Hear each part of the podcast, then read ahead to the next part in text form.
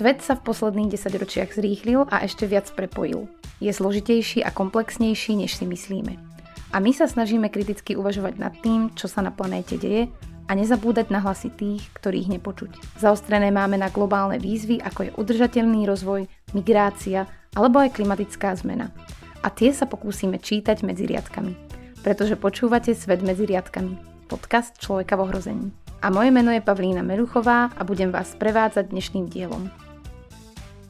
Už na základnej škole nás učili, že na začiatku si ľudia menili tovar za tovar. Napríklad mlieko za chlieb. Čoraz častejšie sa však stávalo, že nastal problém a že napríklad mliekár nechcel práve vtedy chlieb alebo pekár nechcel práve vtedy mlieko. No a tak, aby sme si veci uľahčili, tak prirodzene vznikli peniaze. Alebo nie? Objasniť nám to prišiel odborník na medzinárodnú politickú ekonómiu z Masarykovej univerzity Vladan Hodulák. Ahoj Vladan. Ahoj Pavlina. Teší ma, že si prišiel a prijal pozvanie do tohto podcastu. Skôr než sa dostaneme k pravdivosti alebo rôznym vysvetleniam a interpretáciám tohto nášho príbehu, ktorý som spomenula, tak ako presne to bolo s tou barterovou výmenou, aby som poslucháčov nezavádzala nejakými zjednodušeniami? Tak v první řadě moc krát děkuji za pozvání, moc rád jsem přijel. A teďka přímo k tomu bartru. Je to do značné míry taková pohádka o tom, jakým způsobem to údajně kdysi fungovalo. Nicméně problém je v tom, že, že se to do značné míry nezakládá na pravdě. Je to věc, kterou často slyšíme v učebnicích ekonomie, můžeme si je přečíst v učebnicích ekonomie, že je to takhle nějak asi pravděpodobně v minulosti bylo a díky tady téhle ten těžkopádnosti barteru lidé časem nějakým způsobem vynalezli peníze, aby jim tady tyhle ty problémy, které jsou spojené s tou těžkopádností barteru, pomohli překonat. Problém ale je, že když se tady takhle, tenhle ten příběh je starý stovky let. Jo. Už je v Adamu Smithovi v jeho národů, ale zhruba podobným způsobem uvažoval už i Aristoteles. Povedal jsem ten příběh správně? Že povedal jsem to fungování dobré? Já si myslím, že je to ten příběh tak nějak je představa o tom, jak to asi vypadalo. Ano, v řadě ekonomických knih, v řadě ekonomických učebnic najdeš nějaký podobný příběh o tom, jak to asi bylo a kde v rámci tady tohle příběhu se nějakým způsobem zdůrazní, že to bylo těžkopádné a že díky tomu spousta obchodů, spousta směny vůbec neproběhla, kvůli tomu, že s tím byly spojené velké náklady místo toho, aby ten tvůj pekař a mlékař nějakým způsobem byli schopni se koordinovat, tak ty náklady na to, aby vůbec našli něco, co tomu druhému vyhovuje, byly takové, že k tomu obchodu častokrát ani nemuselo dojít. A proto lidé časem, když si vymysleli, když vynalezli peníze nějakým způsobem, možná se k tomu dostaneme, tak časem tyhle ty obchody mohly vůbec, se mohly vůbec uskutečnit. A to je právě ta výhoda vynalezení peněz. Nicméně, Skutečnost je taková, když se antropologové, takže lidé, kteří opravdu studují, jak to tehdy bylo, jakým způsobem lidé mezi sebou opravdu koordinují vztahy, jakým způsobem mezi spolu žijí, jaká spolu mají pravidla soužití a tak dále. Tak když se antropologové rozhodli najít nějakou společnost, která by koordinovala své hospodářství podobným způsobem, to znamená, já tobě mléko, ty mě chléb a dalšímu třeba mrkev za boty, tak eh, zjistili, že taková společnost neexistuje. A což je ještě horší, že pravděpodobně ani neexistovala. Lidé, v, lidé, pokud ve společnostech, které nemají peníze, tak lidé koordinují svou hospodářskou aktivitu všelijakými různými způsoby. Ale barter, to znamená věc na věc, je vždycky, buď vůbec neexistuje, anebo když existuje, někde existuje, tak je to naprosto podřadná okrajová záležitost koordinace jejich hospodářství. Je to něco, co se tu a tam děje, ale většinou se to děje s cizinci, anebo se to děje, když se to děje v rámci komunity, tak se to děje velice omezeně. To znamená, tu a tam je, prostě je definovaná nějaká úzká skupina věcí, které se můžou vyměnit v rámci bartového obchodu, a, ale je jich velice málo a říkám, a je to poměrně nejdůležitá část toho celého jejich hospodářství. Takže jak se to koordinuje? Různě. Často je to třeba nějaký patriarchální způsob, v rámci kterého otec rodiny nebo prostě celého klanu rozhoduje hierarchicky o distribuci těch věcí, kdo co má dostat. Nebo je to založeno na nějakém systému symbolů a pravidel, kdy na základě toho, jakou člověk má roli v té dané společnosti, taková část distribuce mu náleží. Takže tolik a tolik třeba chleba, tolik a tolik vína, když mají k dispozici takové a takové boty, takové a takové plátno špatnou a tak dál. Mm. Nebo můj oblíbený příklad je rada žen u Irokézů. Irokézové neměli peníze a tam to fungovalo tak, že Irokézové měli dlouhé domy, které sloužily jako sklady a tam v těch domech prostě žilo několik rodin a každá, každý ten dlouhý dům nebo i jako skupinka těch dlouhých domů, které vytvářely vesnici, měli radu žen a ta rada žen se sešla a rozhodla se, že to, co bylo doneseno do toho domu, to znamená to, co se vyrobilo, či co se vyrobilo, tak se doneslo do toho skladu, tak následně distribuovali v rámci rozhodnutí Rady žen, když se rady, Rada žen mezi sebou dohodla, tak tahle rodina dostane tohle, tahle rodina dostane něco jiného. Takže ten, tímto způsobem si lidé koordinují vztahy mezi sebou. Ještě velice, ještě častějším způsobem je a... Ja ťa akurát ešte preruším, že čiže tento príklad, napríklad, jak si povedal s tými ženami, tak to vlastne je forma barteru, akurát to ako keby není ten barter, o ktorom hovoril Adam Smith jakým způsobem se tohle vůbec dá nazvat barter? Barter je, když vyměňuješ věc za věc a když k ní máš nějaká, dejme tomu, něco, co bychom mohli nazvat vlastnickými právy. A v jedné když chvíli. To, a v, jedné, v jednom čas. Když to, když něco, když něco vyrobíš, doneseš to do skladu a následně zase nedá nějaká rada žena, ta řekne, že to třeba dostane zrovna ta rodina, která to vyrobila, anebo nějaká jiná, tak eh, tam není žádná svobodná vůle, žádná individuální iniciativa v tom smyslu, že já na základě svých preferencí to, co chci, dostanu a vyměním to za něco jiného. Jo, není tady tenhle ten, ten aspekt směny a tady ten aspekt tržní koordinace, který je závislý na, na, na mých vlastních preferencích a na preferencích někoho jiného. Vždycky je to o vzájemné dohodě a o tom, jak my, jakým způsobem my se domluvíme. Ještě mhm. jeden způsob, který je strašně důležitý a který jsem nezmínil, je koordinace na základě vzájemných závazků. To znamená, většina lidí žije spolu v nějakém sousedském vztahu, že má komunita lidí, dejme tomu 200 lidí, kteří žijí v nějaké malé vesnici a ti mezi sebou koordinují hospodářskou činnost tak, že většinou je to tím způsobem, že za někým přijdeš a řekneš, že bys něco potřeboval a ten druhý ti pomůže nebo ti to poskytne, přičemž ty následně mu něco dlužíš. Mm-hmm. Ale vzhledem k tomu, že oni nemají peníze, tak většinou nevíš co. Nejsi schopná to kvantifikovat. Takže časem v budoucnosti, když bude někdo potřebovat něco jiného, tak ty zase pomůžeš mu. A teďka samozřejmě kolem celé té, tady tahle ta koordinace se může zvrhnout jednoduše. Protože někdo může být černý pasažér a snažit se ty ostatní nějakým způsobem obírat a sám nepřispívat, nepomáhat ostatním. Takže tohle je velký problém, ale tenhle ten problém eliminuješ v malé skupině, ve vesnici, protože máme věci jako drby, pomluvy. A tímto způsobem jeden z důvodů, proč máme vůbec drby a pomluvy protože my jsme schopni identifikovat toho černého pasažéra, který je vytváří obrovské problémy a případně je schopný tu koordinaci v rámci té skupiny nějakým způsobem nahlodat a následně třeba i rozbít. Takže tam je důvod, proč všechny tyhle ty věci lidé si vyvinuli, v rámci evoluce jsme k ním dospěli a proto jsou, proto a mají svou užitečnou funkci, samozřejmě v omezeném, tady v tomto konkrétním kontextu drby v jiném kontextu můžou být samozřejmě problém, o tom, o tom žádná. Ale teda jsme se například dozvěděli, že klebety, teda drby po slovensky klebety, a že teda můžou mít dobrou funkci. Ano, rozhodně. Je důvod, proč, se, proč, se, proč jsme k ním došli, proč jsme je začali používat. Takže v tomto případě takto lidé byli schopni koordinovat svou hospodářskou činnost. A ostatně to není Není to nic zvláštního. Představte si i situaci z malé vesnice, dědinky, někde třeba i kdekoliv na Slovensku, kde je pořád zvykem, že lidé jsou si zvyklí pomáhat. Já mám příklad, já jsem třeba z východní části České republiky, takže já jsem z východní Moravy a já si pamatuju, že v 90. letech, když jsem byl ještě malý kluk, tak eh, naši, moji rodiče rekonstruovali dům. Ještě v té době bylo normální, že se sešli sousedi a pomohli rekonstruovat dům ve svém volném čase, přičemž ale my jsme jim za to nikdy nic nezaplatili. Respektive ano, pohostili jsme je, dali, dali jsme jim jídlo. Nicméně jako předpokládalo se, že my jsme jim něco zavázáni a když oni něco potřebovali, tak my jsme přišli za ním, eh, k ním a pomohli jsme jim na oplátku jim. Nikde to nebylo kvantifikované. Nikdo nevěděl kolik, za jakou částku, ale takto se koordinovala většina hospodářské aktivity v menších skupinách. A pokud koordinujete hospodářskou aktivitu takto, tímto způsobem, to znamená, je tam nějaký, že nějaký časový horizont, a otázka důvěry, tak v tomto případě jakýkoliv problém s takzvanou dvojitou zhodou potřeb, problém, který si popsala v tom tvém příkladě, mm-hmm. kdy zrovna ten druhý člověk nemá to, co já po něm chci, zrovna nechce to, co já mu nabízím, tak má to, co po něm chci, ale nemá, nechce to, co já mu nabízím, tak tento problém vůbec nevznikne.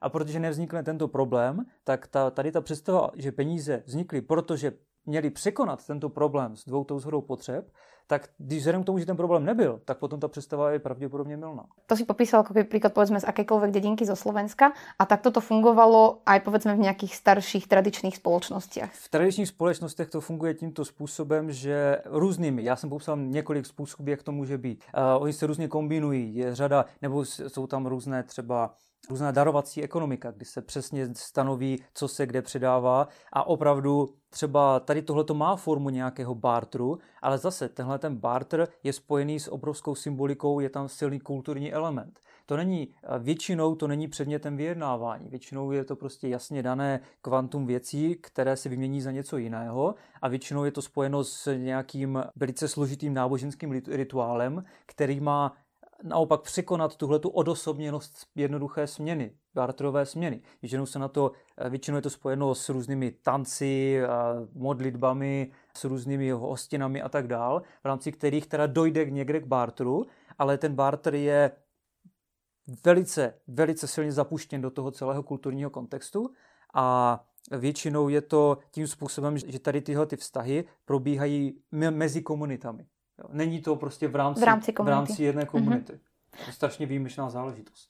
No to, čo si popísal, ty rituály, tak to zní jako keby dost jinak, než ten příběh toho Adama Smitha, kde prostě on to tak velmi, tak jednoducho, tak pragmaticky to tam vtedy napísal, nevím přesně, akými slovami to opísal, ale... Je to tak, Adam Smith, ale je potřeba si uvědomit, že Adam Smith neměl ty znalosti, jaké máme teďka my. Je potřeba si uvědomit, že většina těchto lidí do značné míry spekulovala na základě toho, co viděla kolem a řekli si, OK, tak já žiju v roce 1775 a žijí ve Skotsku, nebo Adam Smith pravděpodobně tehdy, tehdy to asi psal, když byl ve Francii, ale jo, prostě žil, dejme tomu, když byl teda ve Francii zrovna, tak si řekl, tak dobře, jak by asi vypadala společnost, kdyby neměla peníze? Problém je, že on si představil tu společnost, kterou viděl kolem sebe, už s těou řadou institucí, kterou ta společnost má, s tou dělbou práce, kterou ta společnost má, bez ale peněz. bez peněz. Potom prostě zpětně deduktivně přišel k tomu, že řekl, aha, tak tohle by byl ten problém, který by bychom museli překonat, tak možná proto peníze vznikly, aby překonali ten problém. Takže to je taková deduktivní úvaha, která vyloženě vyvěrá z toho kontextu, ve kterém tu úvahu děláš. A dá se povedat, že je na tom antropologická zhoda, když si spomenul těch antropologů, alebo Je na tom, aj... řekněme, neúplná, tak vždycky najdeš nějaký, jo, nějaký názor, který bude proti, ale je na tom, řekněme, mezi antropology je silně většinový názor, že peníze nevznikly na základě barteru. Protože existují na tom, třeba Univerzita Cambridge měla obrovskou, vydala obrovskou antropologickou studii, která se vyloženě tímto zabývá, jakým způsobem vlastně existují společnosti, které fungovaly na základě barteru.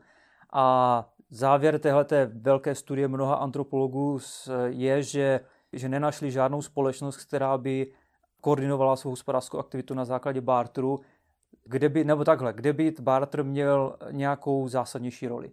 Jak jsem říkal, ne, že by barter vůbec neexistoval, ale vždycky je to buď menšinová část hospodářské koordinace, anebo je silně, silně spojena s kulturním kontextem a různými symboly a různými rituály. Takže taková ta představa o tom, že já přejdu někde a budu se handrkovat s někým o něco, v v případě o cenu, tak ta je naprosto pomílená. Jo. Ne, že by barter vůbec neexistoval. Barter existuje, ale barter tradičně existuje ve společnostech, které z nějakého důvodu měly peníze a už je nejsou schopny použít. Třeba kvůli politickému rozvratu, válce, kvůli hyperinflaci, která většinou následuje politický rozvrat, tak peníze se stanou nepoužitelné a pokud ta společnost, nebo dejme tomu vězni, příklad, který používají ekonomové velmi často, vlastně protože potvrzuje tu jejich domněnku, tak vězni, v, třeba vězni ve věznických táborech, například za druhé světové války, jsou dokumentovány příklady, kdy spojenečtí vězni v německých táborech si vynalezli formu peněz ve formě cigaret. Takže cigarety sloužily jako peníze, jako, jako prostředek směny.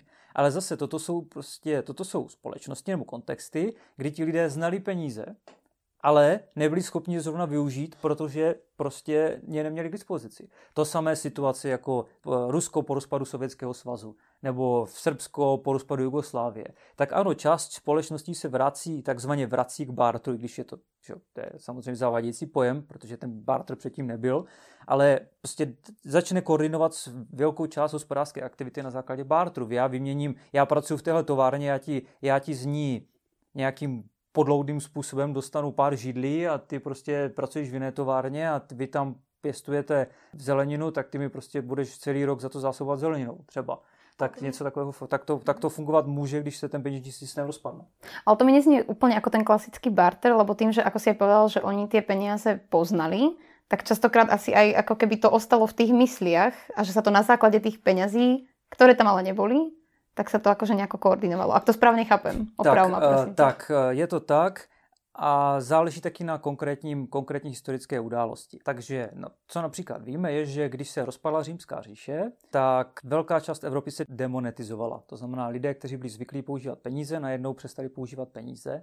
A do značné míry to bylo spojené s tím, že římský stát se rozpadl, tudíž prostě peníze přestaly vůbec v, to, v oběhu existovat, přestali se vůbec razit nové mince, takže časem se přestali úplně používat. Ale co je fascinující je, že lidé se takzvaně vrátili k barteru, ale on to nebyl úplný barter. Lidé dělali to, že oni měli pořád zafixovanou ty peníze jako měřítko hodnoty. Takže oni mezi sebou pořád používali, přepočítávali ty věci, které si vyměňovali na římské dináry. A když jich neměli. A když, když je neměli, mm-hmm. ale zase psali si, psali si prostě na dluh, dávali si na dluh, měli nějaké zápisy, zvenku to mohlo vypadat jako barter, mm-hmm. ale de facto to barter nebyl, protože oni pořád používali peníze, ale pouze ve virtuální podobě, jako kdyby. Používali je tím způsobem, že pořád měřili hodnotu těch věcí, ale ty peníze de facto nefungovaly tím způsobem, že by si opravdu jako mě, lidé mezi sebou vyměňovali. Že by mhm. šli z jedné ruky do druhé, protože nebyly. Nepoužívali se fyzicky, ale používali se pouze jako myšlenkový koncept, který na základě kterého něco měříš a koordinuješ svou hospodářskou činnost. Čiže niečo som ja niekomu predala a ja som si to v hlave povedala, alebo sa to aj niekam zapísalo? Zapsalo se to. Většinou se to i zapsalo a zapsalo se to, že prostě tady Frederik dluží Olafovi tolik a tolik v dinárech a následně byl dluh a potom za určité období se prostě ten dluh smazal tím, že za Frederik něco donesl, dovezl prase nebo prostě něco. A ten dluh se smazal, takže tímto způsobem to fungovalo. Čo ty si povedal, že jsme ako keby, že mohlo nám to připomínat barter, ale v skutečnosti to nebyl barter. Což mi tak trochu připomíná, že nie vždy to, co vidíme, vlastně úplně... Ano, ano, to je velmi, velice častá záležitost. A ako teda vznikly ty peníze? My to úplně stoprocentně nevíme. Jo? Takže ten barterový příběh není, nemůžeme úplně stoprocentně vyloučit. Každopádně, jestli nějaká teorie ve společenských vědách by měla být opuštěna, protože drtivá většina důkazů ukazuje na to, že to tak skoro jistě nebylo, tak to je právě tady ta představa o tom, že peníze vznikly z barterové směny. Důkazů proti je strašná spousta.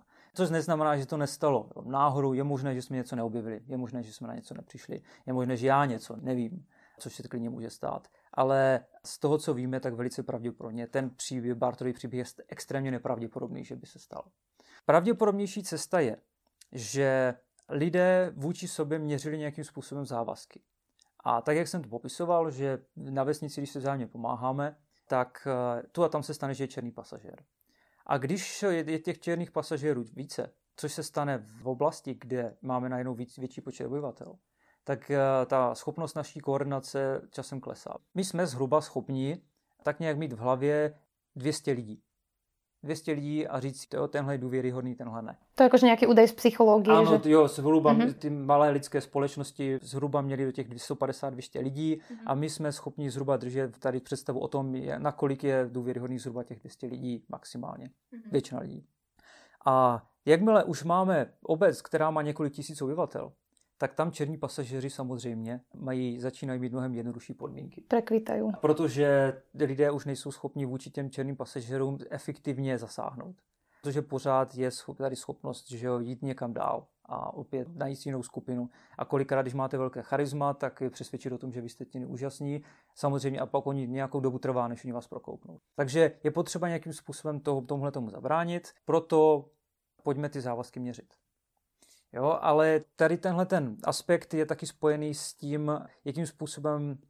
A teďka, to nebylo, nutně to nemuselo být tímto způsobem. Máme další indicie, například barbarské kmeny eh, měli eh, rozpracovaný systém práva, nebo prostě závazků, v rámci kterých poměřovali hodnoty.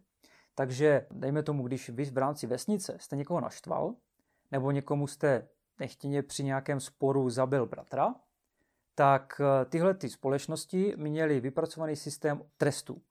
a hodnot těchto trestů, kdy bylo jasné, OK, tak když byste třeba, když my jsme někomu zabili kozu, tak je potřeba tu kozu nějakým způsobem, nebo když, když někomu třeba při sporu jste třeba nevím, poškodili ruku, tak eh, hodnota té ruky byla třeba 10 kos například. Jo, takže byly prostě systémy, takže ti lidé měli systém nějakých ekvivalencí, nějakých prostě hodnot, které byly v určité úrovně, takže byli schopni nějakým způsobem říct eh, nebo vypracovat systém vzájemného poměřování hodnot.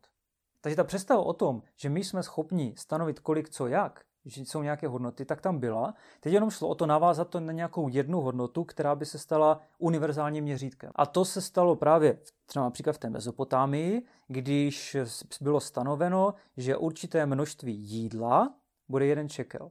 Jo, takže tam byly, a já teďka úplně přesně nevím z hlavy ty poměry, ale bylo to zhruba tak, že jedna jednotka měnová, a teď nevím, jestli to byl šekel nebo mina, byly dvě jídla pro jednoho člověka.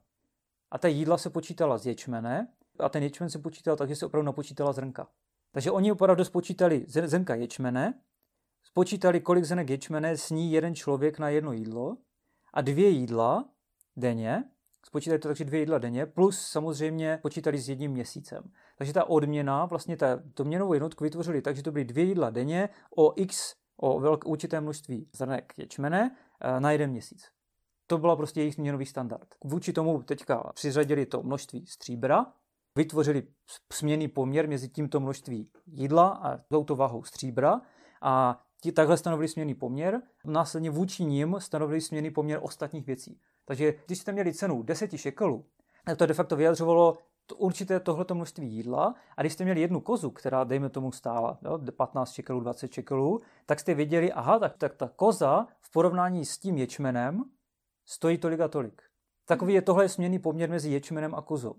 Ale ten, ten směný poměr, to znamená ten jeden šekel, který byl vyjádřený v tom ječmeni a stříbře zároveň, tak byl dán na základě toho, kolik potřeboval ten chrám zajistit jídla pro lidi, kteří pracovali pro ten daný chrám. Takže ta príčina ako keby toho vzniku peňazí je zrejme to, že sme to potrebovali nejako kvantifikovať. Áno, aby sme zaistili hospodárskú koordináciu. Ale nebolo to také, že sme sa nevedeli dohodnúť, že čo a ako. Áno, áno. Tak, skôr, tak, skôr len proste, že tie hmm. záväzky sme potrebovali nejako... Potrebovali kvantifikovať. Potrebovali sme kvantifikovať záväzky. No a teraz otázka, že to sme si to teda vysvetlili na nejakom historickom príklade a že aké sú teda dôsledky ako keby do prítomnosti, do súčasnosti, lebo na tej barterovej smene alebo na, na tom bezpeňažnom peňažnom výmenom obchode vlastne stojí, ak to správne chápem, stojí ako keby celá tá mainstreamová ekonómia. Takže aké to má vlastne dôsledky dnes? Prečo je to dôležité? Tohle je strašně těžká otázka. Pardon. A my jsme hodně věcí ještě neprobrali, ale já se budu snažit být strašně stručný. A já celkově tady hodně věcí zjednodušuju, jo, ale, ale dobře, já to zkusím, já na to zkusím odpovědět. Na základě toho prvního příběhu jsou peníze takzvaně neutrální. To znamená, že prostě ekonomie funguje tak, že říká OK, tak vlastně ekonomie funguje tím způsobem, že my máme všechno, co se děje, je vlastně ta barterová směna. Do dneška, když si představíte, a tohle je podle mého názoru pravdivé zjištění, nebo jo, pravdivý pohled, když si řekneme do, do toho, jak to opravdu funguje. My sice dneska používáme peníze, a de facto my si mezi sebou vyměňujeme věci. Takže pořád ty peníze pouze jsou jako kdyby prostředkem té hospodářské koordinace. My pořád mezi sebou vyměňujeme mléko za chleba. Ale problém je v tom, že v tom prvním příběhu, to v tom, co si popsala ty, že se peníze berou za věc. Podobně jako mléko nebo chléb, až na to, že je to specifická věc, která naje, mimo to, že má tu vlastnost, že je používána k něčemu jako šperky, například zlato, v minulosti stříbro zlato, tak mimo to, že se používá, aby se z toho udělal šperk, tak eh, taky se používá k tomu, že my skrze ní vyměňujeme mléko za chleba. Dneska to nemáme zlato, dneska máme papíry, papírové bankovky, ale pořád je to o tom, že vyměňujeme mléko za chleba. A to je dobrý, toto je dobrý vhled, který poukazuje na to, a to je velice přínosný vhled Adama Smise, který řekl, peníze nejsou bohatství. Bohatství z hlediska společnosti jako celku je to, co my jsme schopni opravdu vytvořit. Je to to mléko, je to ten chléb, který uděláme, je to ta silnice, kterou jsme schopni postavit. To všechno vytváří bohatství. Peníze tady pouze k tomu, aby my jsme to mezi sebou koordinovali, tu hospodářskou činnost. A v tomhle to je pravda. Ale problém je v tom, že ten první pohled říká, dobře, a oni vznikli jako tím způsobem, že my jsme si teda dohodli, že začneme používat jednu věc, v tomto případě vzácníkov, jako zlato, jako prostředek směny. A jediná, jediná věc, kterou to udělalo, je, že to zjednodušilo tuhle hospodářskou koordinaci, tuhle výměnu. Místo toho, aby jsme vyměňovali chleba za mléko, tak máme tady zlato, což je taky věc. Ale jinak ty peníze vlastně nehrají žádnou roli. A to, jak vznikají v tom systému, tak to je docela irrelevantní. To je stále ten první příběh. Ano, to je pořád ten mm-hmm. první příběh.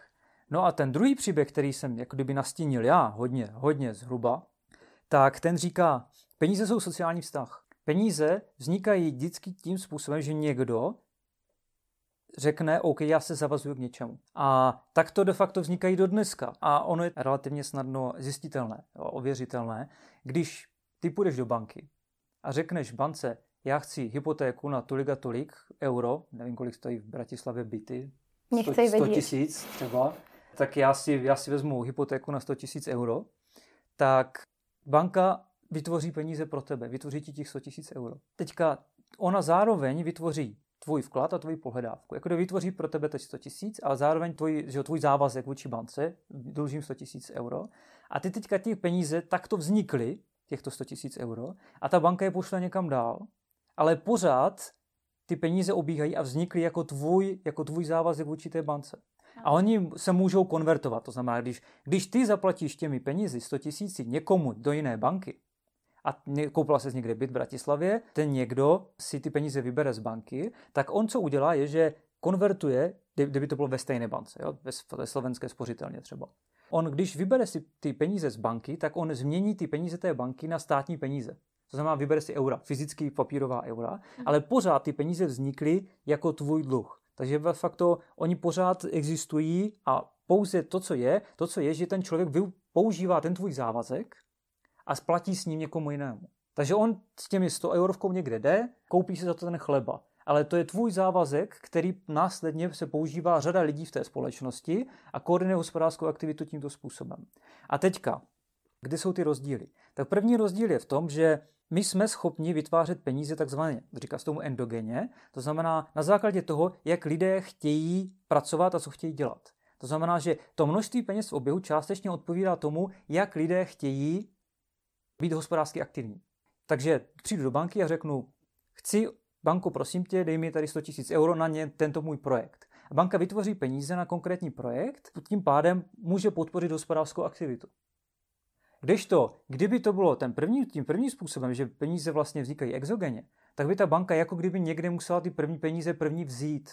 A lid, často většina lidí má pořád ještě tu představu, že banka bere peníze tak, že já přijdu do banky, vložím do ní peníze a následně ona ty peníze někomu půjčí. A já jsem mala tu představu. A takhle to, to, takhle to v, souč- v tom, minimálně v tom současném systému to tak nefunguje. Ta banka musí mít vyrovnány vklady a závazky, ale tohle je zákonné opatření.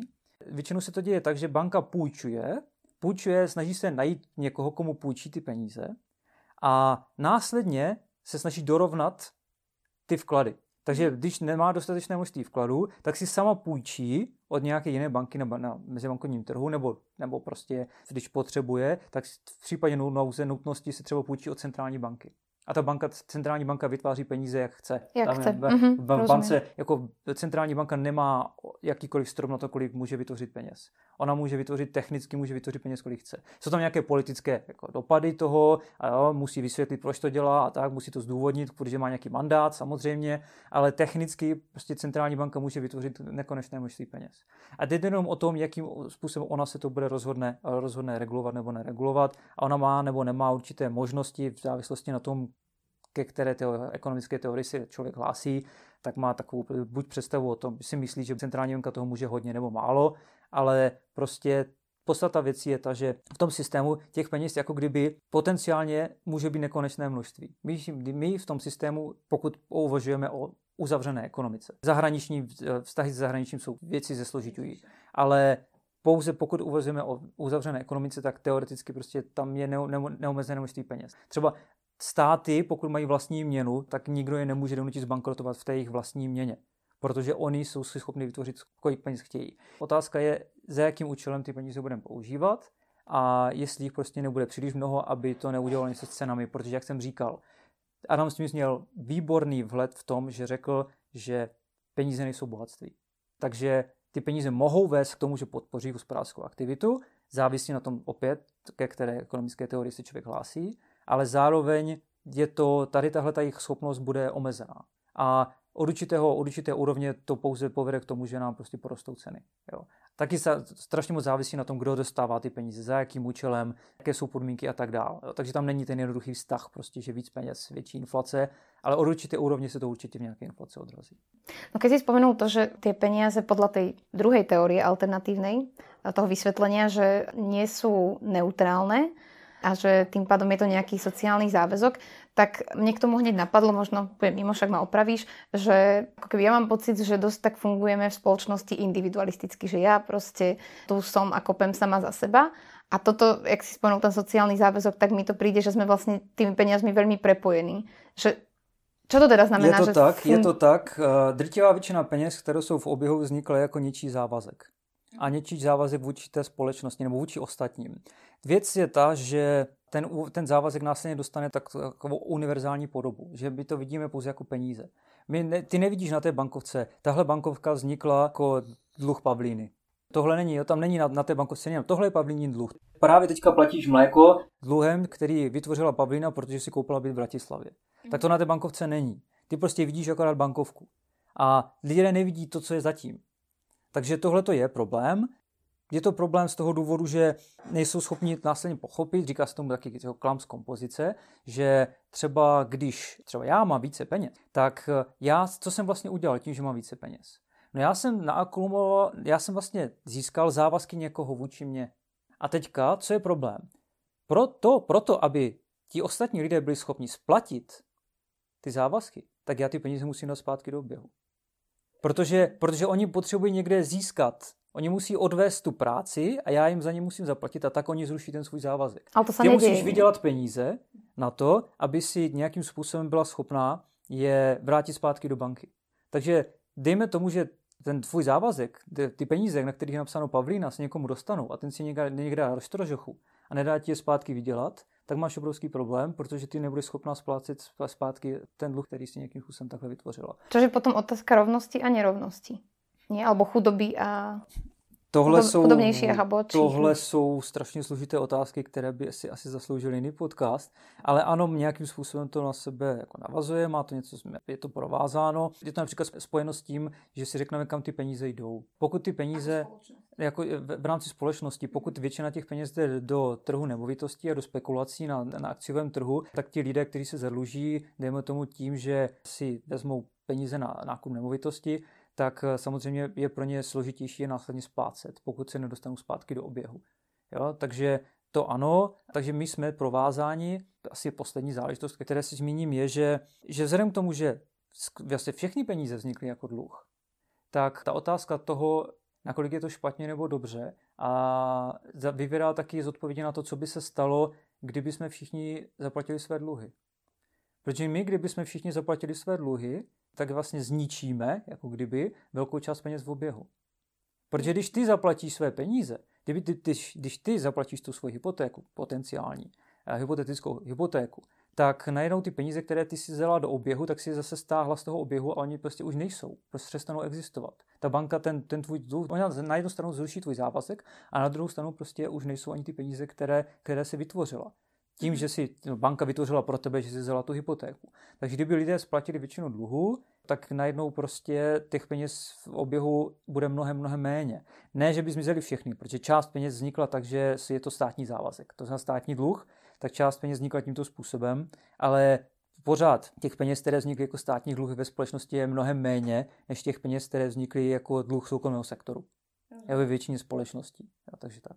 Ale jak si, teda povedal si, že to je na samostatný podcast, ale predsa len ešte k tej rovnosti a nerovnosti ťa trošku toto, ak môžem ťa trošku pritlačím, že sú nejaké štáty, ktoré v podstate to berú tie peniaze práve ako ten sociálny záväzok a tým pádom tam je možno trošku rovnější ta společnost, alebo že méně chudobnějších, alebo nedá se to takto úplně povedat? Já si myslím, že to tak není. Jsou státy, které jsou si vědomi toho, jak peníze fungují daleko více než my a používají je k úplně eh, maximálním způsobem k tomu, aby zajistili svůj rozvoj a to je třeba Čína v současné době.